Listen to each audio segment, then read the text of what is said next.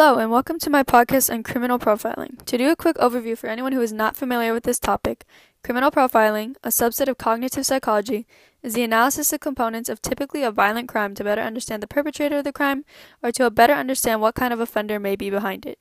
It seeks to identify possible physical and mental characteristics of the criminal, attempting to narrow down a wide spectrum of possible suspects based on past cases, available crime scene evidence, as well as investigative psychology. Before I get more into detail, I'll be playing an excerpt from a TV show. I know this seems weirdly vague and mysterious, but just bear with me in this introduction. I promise this will make the podcast significantly better.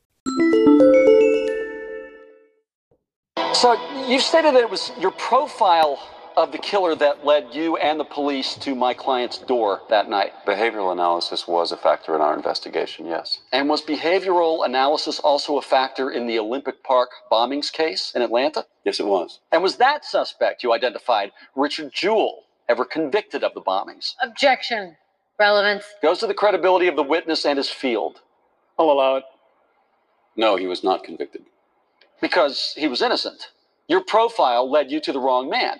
Jewell was not the perpetrator, but if you look at the real Olympic Park bomber, Eric Rudolph, you'll see that our profile was dead on. Well, how about if we look at the Baton Rouge killer? Your unit said that he was white and living in the city. He was black and from the suburbs. You said that Dennis Rader, the BTK killer, was divorced and impotent. He turned out to be married with two kids. Objection, Your Honor.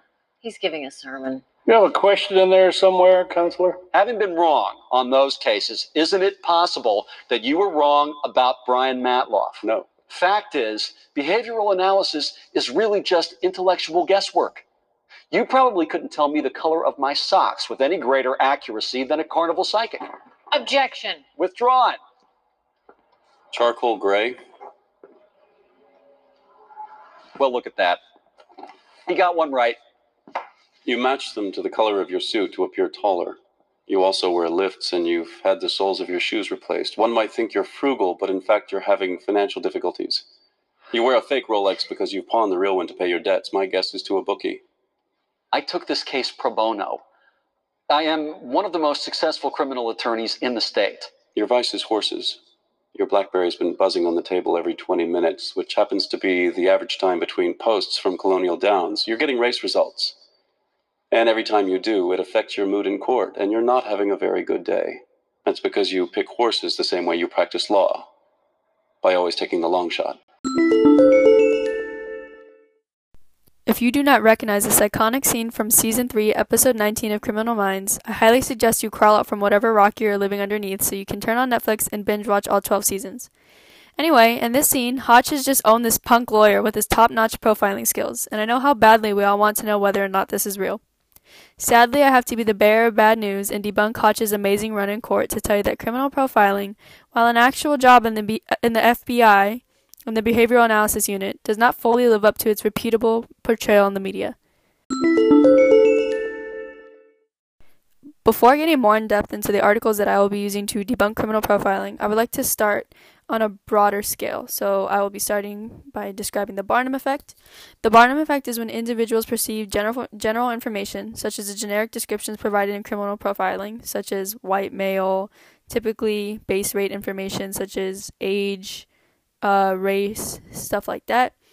They think this uh, information is applicable to themselves or others. However, the information is typically vague and could apply to anyone, which is a psychological reason people may mistakenly believe that criminal profiling is accurate or mystic insight into the human mind. This same phenomenon is felt when we read our horoscopes, when we read our horoscopes and we think, wow, my horoscope is just seeing into my life, it just knows me. This is considered to be an effect of the Barnum effect, and it can be related to criminal profiling as well. The first source I will be drawing information from is Contemporary Problems in Criminal Profiling, authored by Rick, Richard N. Kocsis and George B. Palermo. Kocsis is actually one of the very few people known to attempt to do empirical research regarding criminal profiling, and this article is intended to review many of the issues he ran into when conducting his studies and, more importantly, problems with the field as a whole. Most of the empirical studies done on criminal profiling were actually done by the FBI, who claim that their profilers are over 80% accurate. And cue the shock and surprise!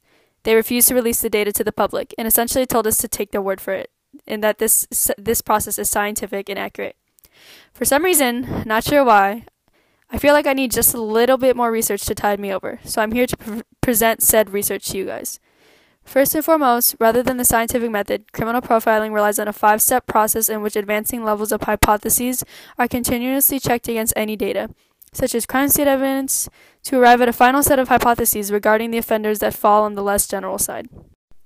While this is acceptable for police application, once applications are extended into the scientific field and asked to be viewed as a scientific practice, this is simply not acceptable. Furthermore, the majority of the mentions of the success or accuracy of criminal profi- profiling are primarily anecdotal, with the anecdote being provided by the cr- criminal profiler themselves, usually in the form of a book. I hope you can see the issue with this. This scientific method must the scientific method must be adhered to, and criminal profiling as a science simply does not. Second, off the back of the first point, both validity and reliability are a major issue that have not been addressed as criminal prof- profiling has progressed in popularity. Empirical studies that test the ability of profilers are far and few between, and the studies are typically set up in such a manner that the sample of profilers is not large enough to get an accurate measurement, or the test does not have an objective criterion against which to test a sample of actual profiles. Lastly, in the case of the Beltway sniper and the 1989 case of the Australian, quote, granny killer, Granny Killer. Both profiles are actually pretty much completely wrong. The Beltway sniper was profiled to be a white man, but turned out to be a pair of African American males, and the Granny Killer was profiled to be an African American male, but turned out to be an elderly white male.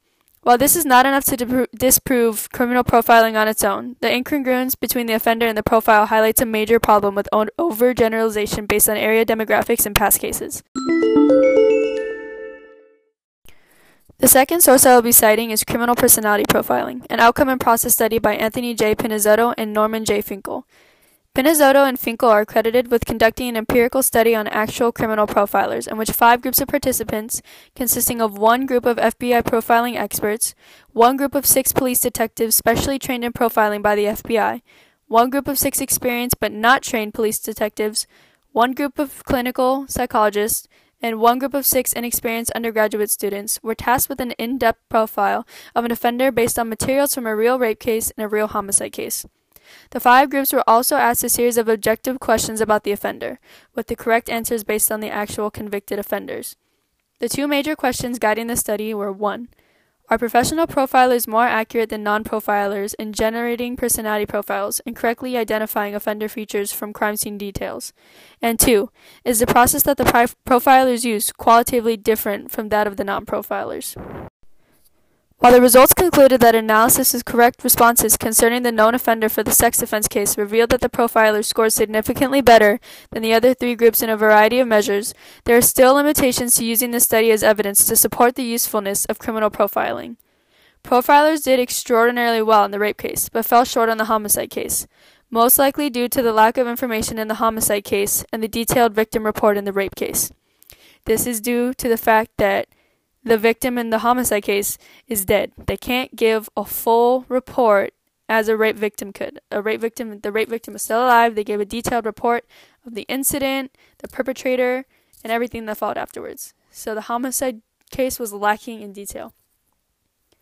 This study gives only limited support to the claim that profiling adds a significant degree of expertise to what is normally done by experienced detectives and points more towards expertise and experience with previous cases rather than any actual ability.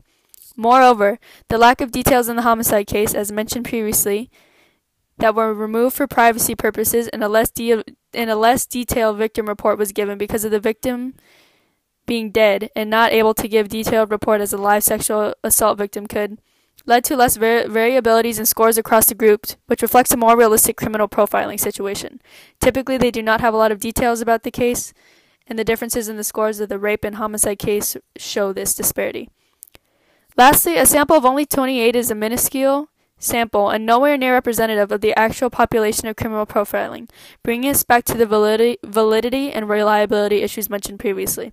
This study falls short of supporting criminal profiling and calls attention to the reason why things like the Diagnostic and Statistical Manual for Mental Disorders and the ICD 10 exist in psychology in the first place to provide uniformity in terminology and classification. In short, not enough empirical research has been conducted, and there are no practical regulated techniques as seen in other fields of psychology, such as clinical and behavioral. This field needs way more research and way more development. Anyway, thank you for tuning tuning into my podcast. I hope it was really interesting.